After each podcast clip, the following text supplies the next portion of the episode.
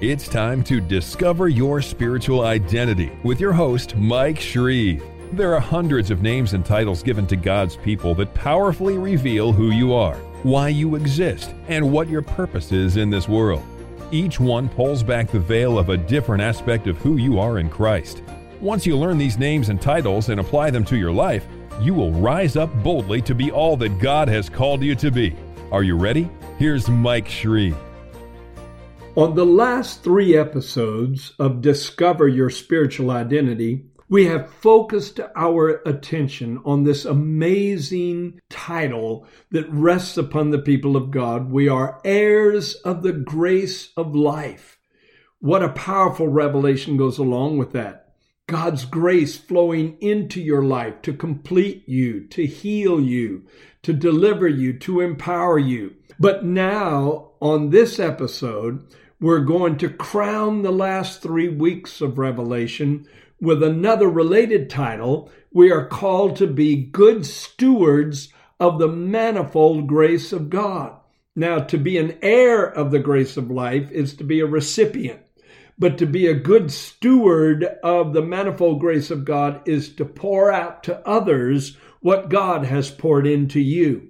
Remember, Jesus told the woman at the well that if anyone came to him and drank living water, it would be in him a well of water springing up into everlasting life. In other words, this living water, this grace flowing into your life first satisfies your need, but then it changes its circuit and instead of flowing into you, it flows out of you to meet the needs of others. Now in 1 Peter 4:10 it says as each one has received a gift so minister it one to another as good stewards of the manifold grace of God. Now what is a steward? A steward is a manager or an overseer over another person's affairs or goods. What an awe inspiring thing it is to realize that you and I, as recipients of the grace of God, have now been made managers and overseers of the dispensing of that grace into the world around us. Once you receive grace, it becomes your responsibility and your privilege to give it away to good people, to bad people, and you're going to be shocked by this, but you're also called to give it to God Himself. And that's going to happen two ways, and we'll find out how you give grace to God toward the end of this podcast episode. So we recognize we are stewards. We have been given this marvelous, wonderful gift called grace. Now let's go back to the original Greek language of 1 Peter 4:10. It says as each one has received a gift. The Greek word translated gift is charisma charisma, C H A R I S M A. As each one has received a charisma, a gift, minister it to one another as good stewards of the manifold grace of God. And the word translated grace is charis, the root word of the word translated gift, charisma. So every gift that you receive from God is a manifestation of grace and a means by which grace can be extended to others. If you have a charisma, you are called to extend charis or grace to others. And it comes in many different facets. It's called the manifold grace of God because it expresses itself in a multiplicity of ways. And we're going to inspect some of those ways right now. Whenever grace comes into our life in the form of a gift, it may come as the gift of salvation, the gift of righteousness, according to Romans 5 17, the gift of the Holy Spirit, the gift of eternal life. All of these are gifts from God. And then there are the nine gifts of the Holy Spirit. They are all manifestations of grace. But you do not receive these gifts just for you. I do not receive the gifts of God just to contain them within myself for my own spiritual benefit. If I receive the gift of salvation, my calling is to give it away to as many as I can. If I receive this wonderful gift of imparted righteousness that comes through the washing of the blood of Jesus. It's my privilege and my honor and my passion to give away that righteousness to others who are struggling to somehow become worthy of God by their own works. And if I receive the gift of the Holy Spirit, it's my privilege, my honor, and my passion to tell others you can be filled with the very presence of God. Now, let me go back and define grace again so that you have a little bit clearer understanding of what you're giving away, what you're receiving, and then what you're imparting to others. Number one, grace is unmerited love, unearned divine favor. Number two, grace is divinely imparted abilities. Number three, grace is God's abundant generosity towards you. Think of that unmerited love, divinely imparted abilities, and abundant generosity. And we're called to give away this expression of the heart of God that poured into our lives to others in four primary ways. Before I go into those four ways that we give grace away, though, let me lay a foundation by quoting 2 Corinthians 6 1. That verse urges us not to receive the grace of God in vain. So you can receive grace in vain. And that passage is pinpointing worldliness or lack of commitment as the cause. Because if you're entangled in the lust of the flesh, the lust of the eye, the pride of life, in a nearly backslidden condition, surrounded with worldly people whose lives you never impact, you have received the grace of God in vain. And then in Hebrews chapter 12, verse 15, the Bible warns us not to fail the grace of God or to fall short of the grace of God. That's the King James and the New King James Version. And then it goes on to explain that the way that happens is if we allow bitterness, unforgiveness to get in our hearts. And then if we are bitter toward others, the grace that came into our lives when we are unworthy is dammed up inside of us. And instead of flowing out to the unworthy, we try and bottle it up within ourselves, but we fall short of the grace of God. Because if grace is unmerited love flowing in, grace is unmerited love flowing out. Ouch. Right. I think I just heard you say that. Ouch. And yet that's the very nature of what grace is. Now, I told you that if you're going to be a grace giver, just like God is a grace giver, He's called the God of all grace, and He doesn't keep it to Himself. In fact, His very throne is called the throne of grace, and He calls us to come boldly to the throne of grace. Why? So that we can obtain mercy and find grace to help in the time of need. He bears this infinitely inexhaustible amount of grace in his throne room so that he can transfer it to those who come boldly to him in faith. Well, if you and I are going to be in his image, we need to do the same thing. So there's four ways we give grace away. Number one, we give grace to those who affect our lives negatively. Now, listen closely. This is going to be the most challenging part of my presentation today. Let's go to the Sermon on the Mount as contained in Luke chapter 6, verses 32 through 35. A specific passage that talks about how to deal with our enemies. It says, But if you love those who love you, what credit is that to you? For even sinners love those who love them. And if you do good to those who do good to you, what credit is that to you? For even sinners do the same. And if you lend to those from whom you hope to receive back, what credit is that to you? For even sinners lend to sinners to receive as much back. And here's the tough part.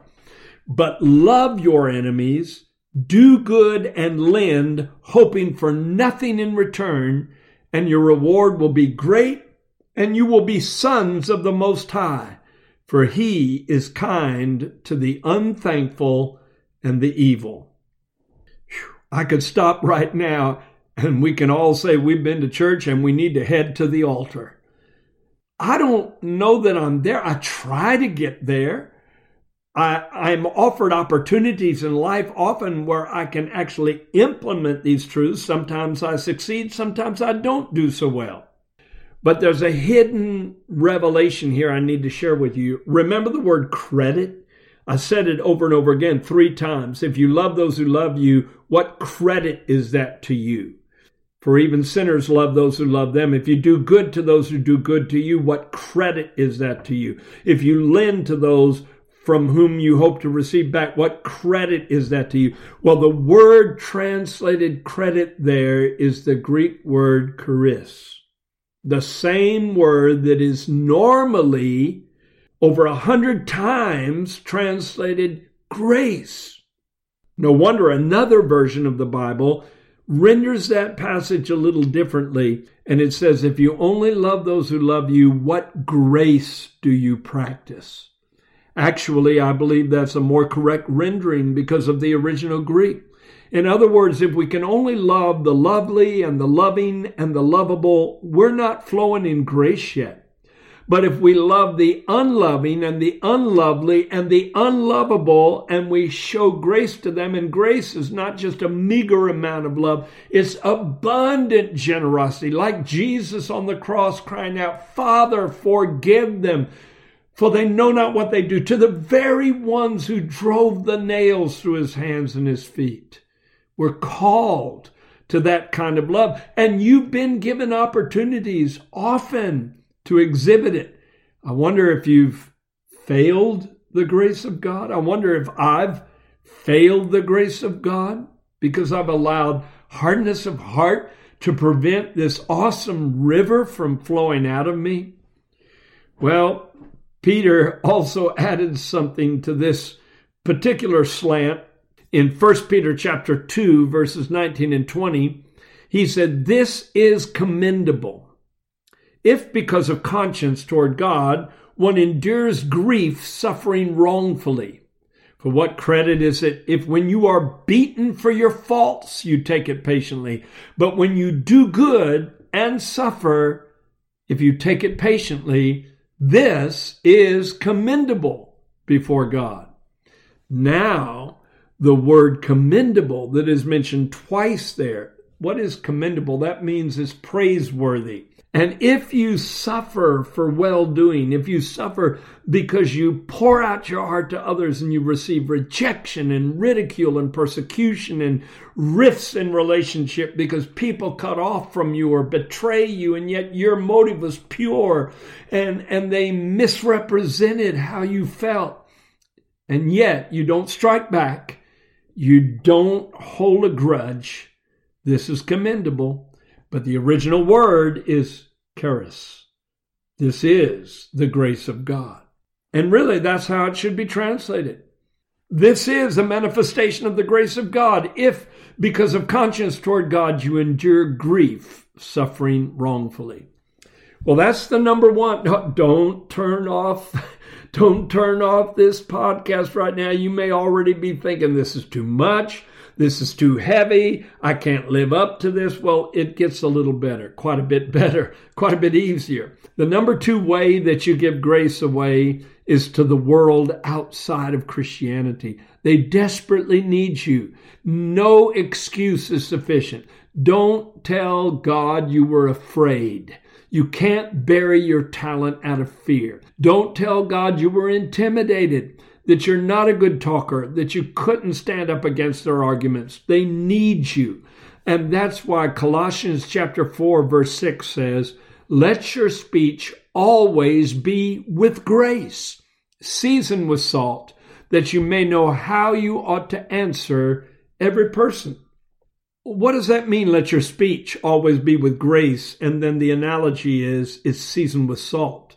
Well, quite often, if you have bland food food that's not really palatable. You can sprinkle it with salt, and all of a sudden it draws out the flavor of that food and it becomes not only endurable, but enjoyable. And really, when you start making demands on people religiously of what the Bible expects us all to do, that's a meal that some people just have a hard time swallowing. But if you season it with a lot of love and a lot of kindness and a lot of sparkles in your eyes of real, sincere caring and compassion, then all of a sudden, a meal that might be pushed aside is just devoured. And they say, I want the God that you've got. Let your speech be always with grace. Be kind, be gentle, be humble. Don't try to win arguments, try to win friends because you can't convince everyone of what you believe all the time. In fact, there's an old saying, and I love it. I've repeated it many times that people don't care how much you know until they know how much you care. And that's where grace kicks into gear. The third way you give grace away is to the body of Christ. And that's in a church setting, especially when we build a family of believers on a local level. Ephesians chapter 4, verse 7 says, Unto every one of us is given grace according to the measure of the gift of Christ. And the word Christ is the Greek word Christos, that is the equivalent of the Hebrew Mashiach, which means Messiah. So, according to the gift of the Christ, the anointed one. That's what Christ means. That's what Messiah means. The anointing, the chrisma. It's a very similar word, C H R I S M A. The chrisma that poured out on his life, that blessed the world around him, is now poured into your life in the form of charis or grace, C H A R I S. And unto every one of us is given grace according to the measure of the gift of Christ. Well, what does that mean? It means you have a specific and unique calling. All men are born into the world originals, but most men die copies. Don't be a copy of other people. Find out who God says you are. Because Jesus ascended on high, and the Bible said he gave gifts to men, and then it lists five kinds of gifts that he gives to the world apostles, prophets, evangelists, pastors, and teachers. Well, first you receive the gift of apostleship or a prophetic calling or an evangelistic calling or a pastoral calling or a teaching anointing. But then, in order to fill that role, you don't just put a plaque over a door declaring that that is a title you bear. You walk in the reality of that and you, you impact the world around you. And so you receive a gift to become a gift to others. Other gifts include the nine gifts of the Holy Spirit as listed in 1 Corinthians chapter 12 verses 7 through 11. The utterance gifts, which are speaking in tongues, interpretation of tongues and prophecy, the power gifts, healing, miracles and faith, and the revelation gifts, the word of wisdom, the word of knowledge and discerning of spirits. Then in 1 Corinthians 12 verse 28 and also Romans 12 verses 6 through 8, we find other gifts mentioned like exhortation, leadership, liberality, mercy, helps, and governments. If you're just somebody that's at the church all the time helping any way you can, that is a gift. If you go through your community helping the underprivileged, that is a gift from God. God even describes those who supply financial support for the poor and for the work of God as having a special grace. You can find that in 2 Corinthians 8 7. It says, See that you abound in this grace also. So, giving of your material substance, giving your money to the kingdom of God, to the work of God, and giving of material things to those who need them is an expression of grace in your life. Now I get to the point that I'm sure you've been waiting for, wondering how in the world could this ever be? I told you at the beginning that one of the ways you give grace as a steward of the grace of God is to give it back to God. Does that even seem possible? He's the God of all grace. How could he even need grace? Or why would he want it from you? If grace is unmerited love, how could it be given to God? Because he would certainly merit it. Well, when it flows back to God, it certainly does not flow in the character of unmerited love because he certainly merits our love to the highest degree. But the place I found this amazing truth is in 2 Corinthians chapter 9 verse 15, where Paul has given lots of revelation about different facets of our inheritance as children of God. And then he comes to this ecstatic conclusion. He says, Thanks be unto God for his unspeakable gift. In other words, I can't even describe in words how wonderful this gift is. And so he said, I'm just praising God for something that's absolutely indescribable. But the Greek word that is translated thanks there in the King James Version is once again the Greek word that is usually translated grace, charis. And so if you literally translated that, according to the original language, it would be grace be unto God for his unspeakable gift of grace to me. How do you give grace back to God? In the form of grace filled worship, grace filled adoration, and grace filled works performed in his name working and harvesting the souls of men, doing everything you can to extend his kingdom, and then offering it back to him as an act of worship, you are gracing God ultimately by the way you grace people. Because did not Jesus say, Inasmuch as you've done it unto one of the least of these, my brethren, you have done it unto me. We are good stewards of the manifold grace of God a missionary named E. Stanley Jones said it so well, and I'm going to end with this. Nothing is ever really yours until you share it.